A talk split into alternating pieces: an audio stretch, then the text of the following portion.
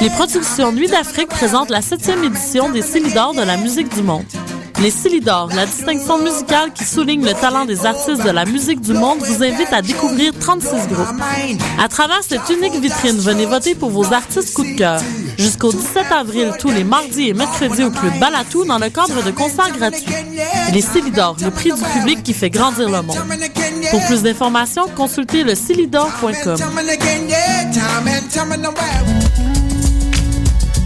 Les rendez-vous du cinéma québécois viennent au cœur du quartier latin du 21 février au 3 mars. C'est l'occasion de rencontrer les artistes et artisans de notre cinéma, découvrir des films en avant-première et participer aux Nuits enflammées qui font la réputation de cet événement incontournable. Suivez-nous sur les réseaux sociaux et consultez toute la programmation au rvcq.com et via notre application iPhone. Les rendez-vous du cinéma québécois, une présentation de la SAQ en collaboration avec Radio-Canada. La Nuit Blanche à Montréal approche à grands pas. Le 2 mars prochain, vos finissants en interactifs vous attendent pour vous présenter LUA, une projection interactive sur le clocher de Lucam. Toute la nuit, donnez vie à l'univers de LUA grâce à votre téléphone intelligent ou votre tablette mobile. Venez vivre l'expérience samedi le 2 mars dès 18h. Et d'ici là, suivez-nous sur notre Facebook et Twitter. One Life Entertainment présente Best Night of Your Life au Pure Night Club le vendredi 29 mars. Animé par les meilleurs DJ, DJ Master et DJ Lionheart. Musique hip-hop, dancehall et reggaeton. Il y aura des spéciaux entre autres pour les 100 premiers billets vendus pour les groupes de filles et vous avez 5 chances de gagner une bouteille gratuite pendant la soirée. Pour information, réservation ou achat de billets, 514-621-7454 ou 514-568-4925 ou visitez notre page Facebook One Life MTL. LIFE MTL.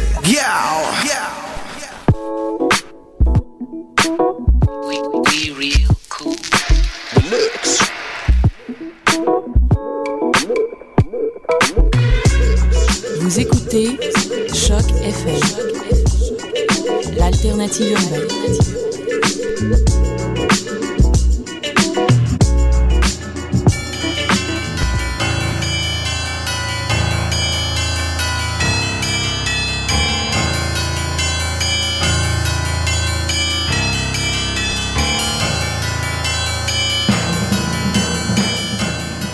Bonjour, vous êtes sur Choc FM, c'est le tome 8 et le chapitre 107 de Mission Encre Noire. Nous sommes mardi 26 février 2013. Hélène et Eric avec vous. Salut. Salut Eric.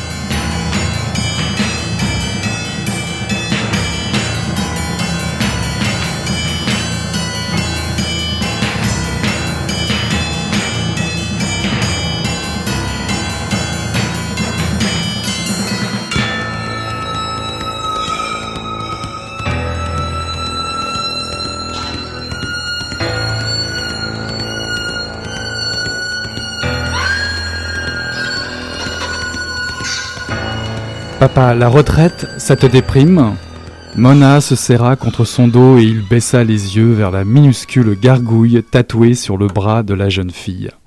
Parfois, pour rire, ou du moins le croyait-il, elle l'appelait papa. Elle dégageait une douce odeur de pomme Jonathan et il sentit les seins de Mona contre son dos. Sa gêne face à sa propre lubricité était clairement une gueule de bois luthérienne remontant à l'enfance, quand un professeur de l'école du dimanche, de toute évidence un jeune homme gay, avait déclaré à une salle remplie de petits garçons qu'il devait traiter les filles comme leurs propres sœurs. Autrement dit, Sanderson connaissait la religion en tant que description systématique des comportements autorisés et interdits. Du point de vue historique, la religion était un pouvoir spécifique avec lequel il fallait compter. Ses pensées lui rappelèrent un livre qu'il avait lu sur l'inaction criminelle de l'Église catholique qui, durant la Seconde Guerre mondiale, n'avait rien fait pour sauver des Juifs. Tous ces Jésus crucifiés et sanguinolents qu'il avait vus avec sa femme en Italie l'avaient laissé de glace alors qu'il s'était mis à bander devant la Vénus sortant des eaux aux offices. Il se retourna, mais Mona ne le lâcha pas pour autant. Elle colla son visage dans le cou de Sanderson et dit Tu ne m'as pas répondu. Je n'ai jamais été plus heureux de ma vie, mentit-il. Oh, connerie s'écrie-t-elle, alors que Marion entrait par la porte de la cuisine donnant sur la véranda. C'était un extrait euh, du roman Grand Maître de Jim Harrison, traduit en français chez Flammarion euh, en septembre 2012 et paru euh, la première fois en, en américain en 2011. Alors, euh, Eric, vas-y, une petite présentation. une petite présentation. Bah, c'est Pour un grand livre. Bah, un grand livre, un grand écrivain, c'est Jim Harrison. Euh, titre du roman, comme tu le disais tout de suite, euh, Grand Maître. Bah, grand Maître, ça pourrait s'appliquer effectivement à l'écrivain lui-même. C'est Jim Harrison, qui est en effet un écrivain hors norme. si vous ne le connaissez pas, bah, c'est l'occasion de mettre la main sur l'un de ses plus récents livres. C'est un vieux pirate, à l'instar des défunts James Cromley ou Harry Cruz, euh, deux de ses compatriotes patriotes américains, euh, qui restent fidèles à 75 ans à ses marottes, c'est-à-dire ses chiens, sa famille, l'alcool, la cuisine et évidemment l'écriture. Alors le titre Grand Maître annonce aussi un récit, un récit de de soumission à un ordre. Et ici, cet ordre, eh ben, il est religieux. Jim Harrison, tout autant passionné d'histoire que son personnage vieillissant nous parle du poids de la religion, une question centrale dans la fondation de la nation américaine s'il en est. Et ce n'est pas innocent car à l'heure où l'Amérique apparaît toujours diablement conservatrice, j'ose dire, Jim Harrison y met son grain de sel. Alors Hélène, peut-être toi tu as aimé, euh, comme moi, ce, monument, ce livre-là. Est-ce que tu peux peut-être nous dire quelque chose euh, sur euh, l'histoire ou Ouais, ben, en fait, je, pensais que, que tu allais t'y coller. Ah ok, ok, bah avec plaisir. Je vais compléter. Ok, bah écoute, l'histoire c'est l'histoire de, de Simon Sanderson qui, est, qui a 65 ans et euh, qui est un flic qui est à quelques jours de la retraite. Au début du livre. Au tout début du livre. Et euh, sa famille, lui, ont divorcé trois ans plus tôt, et depuis, le pauvre, ben, il déprime.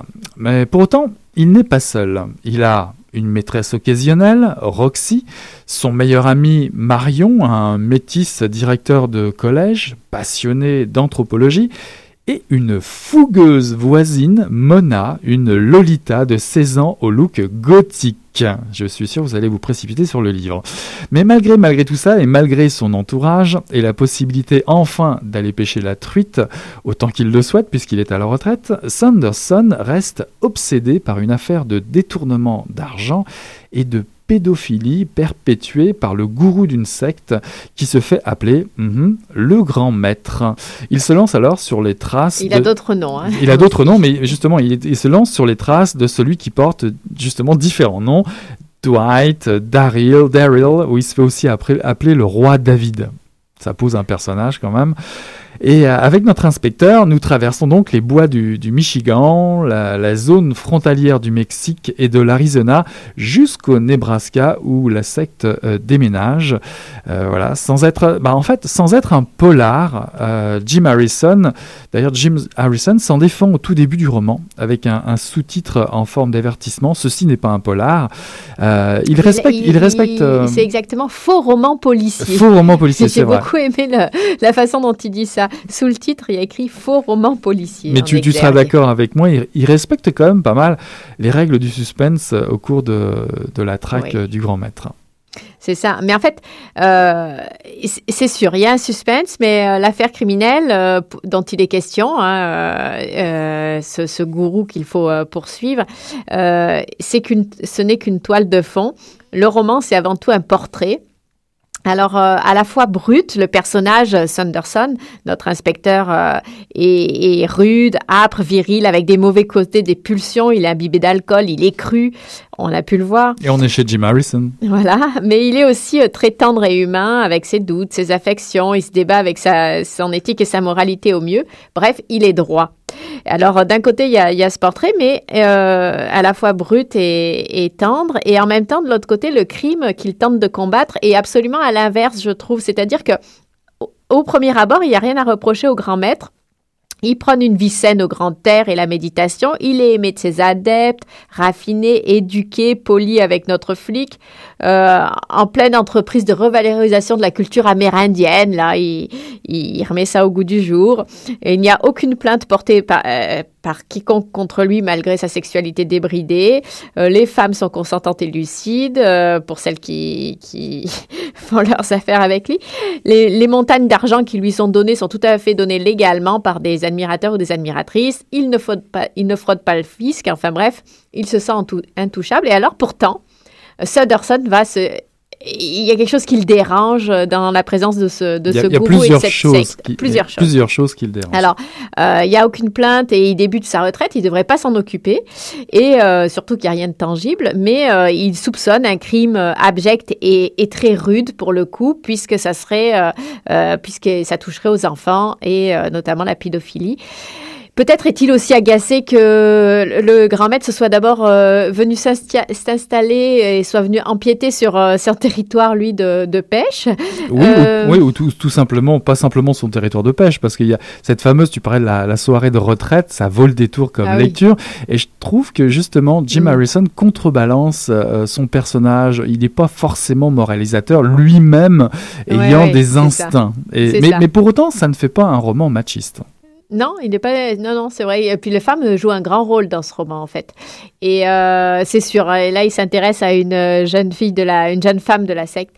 Mais euh, peut-être que Sanderson, notre inspecteur, est, est énervé parce que cette secte illustre les dérives mystiques de l'Amérique que lui ne comprend pas parce qu'il est athée, ou alors euh, tout simplement il le trouve arrogant et ridicule parce qu'il a quand même un côté comme ça, le grand maître. Euh, bref, en tout cas, ce sera sa dernière affaire, celle qui va lui permettre de ne pas s'ennuyer alors que la panique le prend. À l'idée de journée entière à remplir, celle qui va lui permettre d'assurer la transition et de faire son deuil de son métier celle qui lui donnera le goût de, de voyager à nouveau, de, de, découvrir des parcs comme lorsqu'il était jeune, euh, plus loin de chez lui.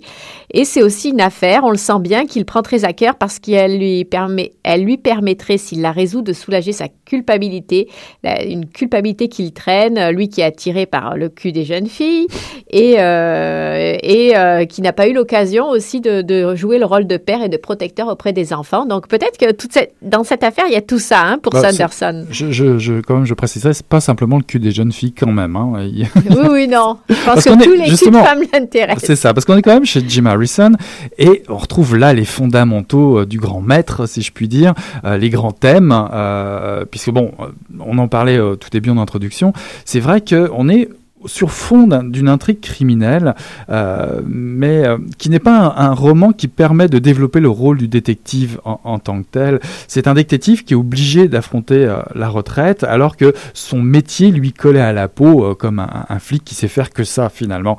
Et, et cette traque du gourou ben, tombe, tombe à pic, si, si, mhm. j'ose dire. Et, euh, il, le fait aussi, euh, j'ai remarqué qu'il avait absolument besoin d'aide, c'est qu'il fait pas ça tout seul. Euh, il a effectivement besoin de Mona, la jeune hackeuse informatique, parce qu'il a besoin de ses talents. Lui-même, il connaît rien à l'informatique. Il a besoin de son, de son copain Marion qui va lui décrypter les rites amérindiens. Et, bah, en, fait, ouais, bah, en fait, Sanderson, c'est un anti-héros. Et, et d'ailleurs, il tombe régulièrement euh, et sur un os. Euh, puis lorsqu'il rencontre par exemple une, belle, euh, la belle Belissa Tucson, qui est forcément la sœur d'un trafiquant et, qui l'espionne et qui tente de le manipuler. Voilà, ça c'est vers le Mexique. Hein, c'est ça, un trafiquant de drogue. Il y, a tout le temps quelque chose qui vient enrouer la, la, machine, en tout cas, pour ne pas laisser le polar se, se, développer comme un, un, polar traditionnel, un thriller qui nous emmènerait dans de multiples rebondissements. Mais même si le, roman est quand même à un rythme pépère de retraité, c'est pas tant que ça, il y a quand même pas mal d'intrigues. Il y a des rebondissements, Il, y a, un côté très ancré dans le quotidien, mais il y a des situations déstabilisantes, parfois délirantes, très drôles. Et euh, en tout cas, le, personnage est très attachant, on n'a pas envie de le, quitter, effectivement. Il est, il est assez facilement manipulable, mais en même temps, lui-même euh, en est très conscient, donc il a une espèce de lucidité comme ça, tranquille. Et euh, moi, j'ai trouvé que les personnages secondaires, du moins, enfin ceux de son entourage ou ceux qu'il croise pendant son enquête, ceux sur lesquels il s'appuie, sont très bien campés et approfondis. Ils sont. Euh, euh, il n'y a vraiment pas que euh, Sanderson qui, reflète, qui, comment dire, ou, dans laquelle on trouve toute cette humanité, cette générosité des gens qui veillent les uns sur les autres. C'est ça qui est intéressant. Bah, je vous propose une petite pause et une exclusivité 2020 des Suns.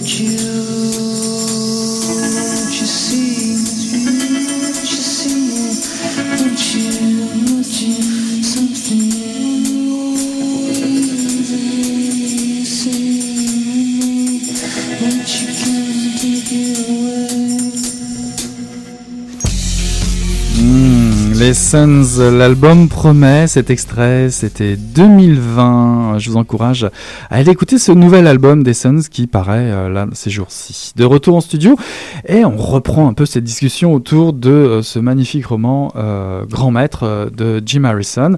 Et, moi j'aimerais bien te relancer là-dessus parce que finalement Sanderson, Jim Harrison, on va dire qu'il y a pas mal de consonances qui se ressemblent là-dedans. Et puis comme par hasard, ce personnage est à la mesure, je dirais, de, de l'écrivain puisque c'est un homme, c'est un épicurien, c'est un homme qui goûte les plaisirs de la vie, de l'alcool, des femmes qu'il adore, malgré sa libido euh, déclinante. Oui, enfin, elle n'est pas si déclinante que ça, on nous soit dit. Euh, en fait, on retrouve les quatre euh, piliers de la littérature euh, de, de, Jim Harrison. Euh, nature et plein air, camping, randonnée, pêche, la bouffe. On sait toujours tout ce que le personnage mange tout le temps, du déjeuner au souper en passant par les collations. C'est impressionné, ça. Ouais, c'est ça. Sans compter les moments où on cuisine ensemble ou, ou les recettes. Il y a l'alcool, évidemment, seul ou accompagné, là aussi, à la fiole de whisky lors des déplacements les verres de fin de soirée pour s'abrutir, euh, oublier et mieux dormir. Le sexe, donc euh, bon, on en a parlé pas mal. Il y a, dans le sexe, il y a aussi quand même toutes les femmes aimées, hein, tous ces souvenirs qui le hantent euh, tout le temps. Et voilà, il y a, concernant l'Amérique, effectivement, il y a aussi une espèce de vision euh, de ce qu'est l'Amérique, euh, la religion, l'histoire, tout le rapport aux autochtones, tout ce qui est hérité de l'histoire. bah oui, bah oui, parce que le questionnement autour de l'extermination des tribus amérindiennes, c'est quand même un thème qui repasse quasiment dans tous les romans de Jim Harrison. C'est à la fois, ben, il y a le poids de la religion dans ce livre-là, euh, mais on est tout le temps en train de jouer sur l'équilibre ou le déséquilibre entre puritanisme, liberté individuelle, euh, qui fait quoi, qui a fait quoi et qui parle de quoi. C'est toujours au centre de ces romans. Il y, a, il, y a, il y, a, beaucoup le territoire et il y a aussi les armes. Bien qu'il soit un amateur de, de, pêche et de nature, de relations euh, viriles et brutes, hein, de ce qu'on comprend, notre, euh, notre flic exècre les armes et il considère comme un échec d'avoir à s'en servir, ayant constaté que dans la société américaine, euh, ça crée pas mal de dérives chez ses concitoyens. Et puis l'arme est un dur poids à porter. Alors bien qu'il soit parfois utile, hein, quand même, quand on est vieilli, un flic vieillissant, que, ou qui a bien du mal à courir. C'est ça, pour le corps à corps, c'est plus compliqué, et qu'il faille euh, occasionnellement se résigner à en avoir une quand on traque des bandits. C'est ça que j'aime chez, euh, chez dans ce livre-là, chez Harrison, c'est que c'est jamais manichéen. Il, est a priori contre les armes, son, son personnage l'est, mais en même temps il reconnaît que bon, euh, on peut, il faut, faut avoir des nuances et que la vie est pas simple. Bah, surtout qu'ils se confrontent aussi aux grands espaces. Parce que forcément, quand on parle bien de l'Amérique, on parle bien des grands espaces, des scènes savoureuses euh, en Arizona, au Nebraska, au Michigan, vous allez en avoir euh, des, plus belles les unes que les autres. C'est sûr que quand, il est dans le Michigan, euh, comme quand il parlait d'ailleurs de Missoula ou autre, euh, les scènes sont plus âpres, rudes. Il parle d'un Michigan ouvrier, même si par-delà ça, ça reste un hymne à la nature, à la terre. Oui, il y a, aussi toute les, la peur, peut-être que je reviens un peu en arrière là, mais je sais pas.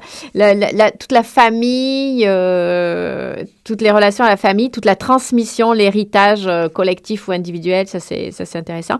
Les descriptions, tu parlais des, des descriptions approfondies de, la nature, du paysage. Un oiseau, une plante, euh, un ciel euh, va être. On va aller dans le détail. Il y a des envolées lyriques et aussi des, espèces de méditation, des passages où il y a des méditations euh, existentielles ou politiques. Euh, on est pendant un bon bout de temps parfois, euh, pendant un paragraphe entier, dans les pensées du personnage. Mm -hmm. Puis au moment où on va commencer à s'ennuyer, hop, on revient à un récit plus factuel. Là, d'un seul coup, il se passe quelque chose. Il y a des dialogues. Alors, les dialogues sont assez excellents, Alors là, très dynamiques. Tu es dans l'écriture, là. Oui, voilà, okay. c'est ça. Et, euh, et des dialogues dynamiques et puis rythmés. Oui. Je ne sais pas ce que tu en as pensé. Oui, bah, c'est ce qui, ce qui fait qu'on on, on raccroche à l'intrigue à ce moment-là, on raccroche à une, à une action, à, à, au factuel qui, qui, revient en force, et euh, ça nous permet de, de re-rentrer dans un autre rythme du roman, effectivement. Moi, j'ai bien aimé, effectivement, parce qu'on parlait des grands espaces, aussi euh, la langue flamboyante, euh, avec des images parfois, comme ça, quand il est dans le désert, -hmm. d'extase, c'est quasiment mystique. Alors qu'on, justement, il lutte, il lutte contre un gourou, un grand maître. Il y a des, des moments dans le livre où on, on vit ça. Il dit, hein, il dit que finalement le goût des grands espaces peut être quelque chose quasiment religieux ah pour, pour lui. Euh, en tout cas, c'est un pavé à lire. Je voulais quand même le dire. Euh, je, le je ne le recommanderais pas forcément à quelqu'un qui est habitué à lire de courtes histoires. Euh, L'intrigue est quand même assez mince, même s'il y a du vrai suspense, mais c'est très étalé sur les 350 pages. Mais et la lenteur, ou plutôt la langueur qui, revient régulièrement dans l'écriture, demande un peu de temps. Il faut l'apprivoiser. Mais moi, j'ai beaucoup aimé. C'est comme une randonnée. Et il y a des moments effectivement euh, magnifique. Puis on n'a pas, on n'a pas envie de lâcher, on a envie de continuer voir ce qu'il y a, voir ce qu'il y a derrière le bosquet suivant. Euh. Oui, derrière ce bosquet, il y a peut-être Harrison qui se fait tabasser. Il y a, toujours, il y a, une part de burlesque. Euh, c'est pas absent du livre du tout, du tout. On, s'y amuse. D'ailleurs, il y a une, image où il se fait caillasser par des, jeunes femmes avec le gourou. C'est assez drôle. quasiment lapidé. Lapidé. et puis quand il joue au voyeur derrière, sa bibliothèque, ça c'est aussi assez amusant. et l'humour est parfois caustique, forcément assez donc, euh, Moi, je dirais une ironie désespérée. aussi, Et parce qu'il y a un côté très désespéré quand même, mais en même temps euh, très, euh, très tendre. Alors moi, rapidement, évidemment, puisque je vous présentais Jim Harrison, autant le présenter un petit peu plus précisément, parce que Jim Harrison, il a fait beaucoup de choses. Il a, il a été scénariste, critique gastronomique, journaliste sportif et même automobile, et écrivain évidemment et poète. Automobile, journaliste automobile. Sa mère est d'origine, suédoise et euh, cette généalogie européenne bah, l'inspire parfois directement dans ses livres. On le retrouve notamment, euh, je pense à Dalva, euh, c'est très marqué dans ce livre-là. Il est né dans, le Michigan, donc un territoire qu'il connaît très bien et qui occupe une grande place dans, dans ses récits. juste pour la petite histoire, à 8 ans, bah, il perd accidentellement un œil et à 16 ans, il décide de devenir écrivain pour échapper au mode de vie, on va dire, middle class euh, qui l'entoure euh, dans ce Michigan. Donc je crois qu'il part à Boston, euh, New York et tout, il, intègre l'université. Et comme il décide de devenir écrivain, bah, il publie son premier recueil de poèmes en 1965 et ce qui lui fait, avec le succès, abandonner son poste de prof d'assistant anglais, poste prof assistant en, anglais, pardon. Et ses premiers succès littéraires, Wolf, euh, Un bon jour pour mourir, vont petit à petit l'installer dans le monde de l'édition. Mais il va rencontrer plein de gens, et parmi ceux-là, Thomas McGwen, un de ses, euh, on va dire, ses euh, partenaires euh, pour écrire des scénarios, va lui présenter une autre personne qui est Jack Nicholson. Oui, oui, le Jack Nicholson, l'acteur et producteur. une grande amitié va naître entre eux et le second, Jack Nicholson, va jouer un rôle de mécène, on va dire, pour Jim Harrison, ce qui va le lui permettre d'écrire et d'arriver à d'autres grandes réussites. Je parle en particulier de Légende d'automne, qui a été adapté au cinéma, Sorcier, puis Faux Soleil et plus tard euh, La route du retour et, le fameux Dalva. Moi, c'est comme ça que je l'ai découvert, qui a été euh, une sacrée claque. Et tout ça va installer sa réputation et le faire connaître du grand public. je tiens à préciser que non seulement il est traduit dans 23 langues autour de la planète et que Grand Maître, ce dernier roman, est son 13e roman. Alors pour la petite histoire, pour ceux qui sont un peu curieux, qui aiment un peu voir ce qui se passe au cinéma euh, au-delà des livres, ben je dirais que Vengeance, Revenge, a été adapté au cinéma par Tony Scott avec euh, Kevin Costner et Anthony Quinn. Wolf euh, de Mike Nichols a été adapté avec Jack Nicholson comme par hasard et mhm. Michel Pfeiffer. Et le dernier, le plus connu, je pense, c'est Légende d'automne, qui est un film d'Edward Zwick avec notamment Brad Pitt et Anthony Hopkins.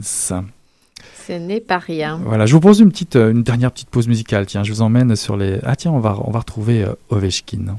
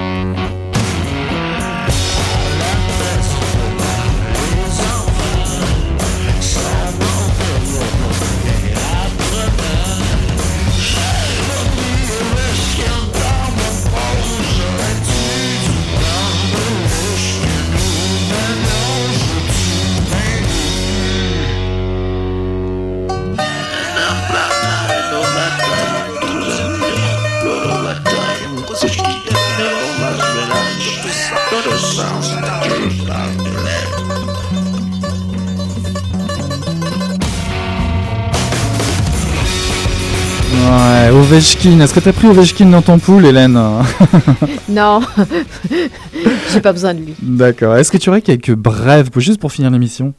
Alors, euh, en fait, moi, je voulais rappeler que euh, la nuit de samedi à dimanche, le 2 mars, euh, ce sera la dixième édition de la Nuit Blanche dans le cadre du festival Montréal en Lumière. Et la littérature, je me rappelle plus si l'année dernière il y avait de la littérature, mais cette année en tout cas il y en a. Notamment, je vais parler de- des trois événements sur ce thème. Il y a les 10 heures de poésie au, au jazz bar le dièse 11 avec euh, plein de poètes, dont notamment euh, Bertrand Laverdure, hein, bien connu à Yes. Mission Encre Noire. Mhm. Euh, Et à ça, la télé aussi, hein, doit-on le dire. Voilà, c'est ça. Mais Très bonne émission de télévision. Enfin, je pensais à nous avant tout. Euh, de 14h à, à 3h, donc les 10 heures de poésie. Euh, Il y a euh, l'Union des écrivains et des écrivaines québécois qui présente 10 10 x 10 textes et textiles, une soirée euh, intime de littérature, co- contes et costumes. Et parmi les participants, il y a aussi des, écrivains qu'on connaît, notamment Perrine Leblanc et André Marois. C'est de 21h à 3h euh, et c'est au Musée du costume et du textile du Québec. Et puis, Une petite dernière. surtout, voilà, euh, il y a la librairie Gallimard qui propose une nuit blanche pour retrouver le temps perdu. Donc, c'est à la recherche du temps perdu de Ah ouais. Proust qui sera lu et vous pouvez faire partie des lecteurs qui le lisent parce que ça sera une suite de lectures euh, tout au long de la nuit. Ah bah. donc, euh, enfin, de 20h à 2h du matin Ah, à la librairie alors. Gallimard sur Saint-Laurent. C'est parfait ça. Donc, on à vous la donne recherche du temps perdu pour la nuit blanche. C'est super. Bah, nous, c'est fini pour aujourd'hui. Cette émission Encre Noire, euh, la 107. On vous dit à la semaine prochaine. Salut Hélène. Salut Eric.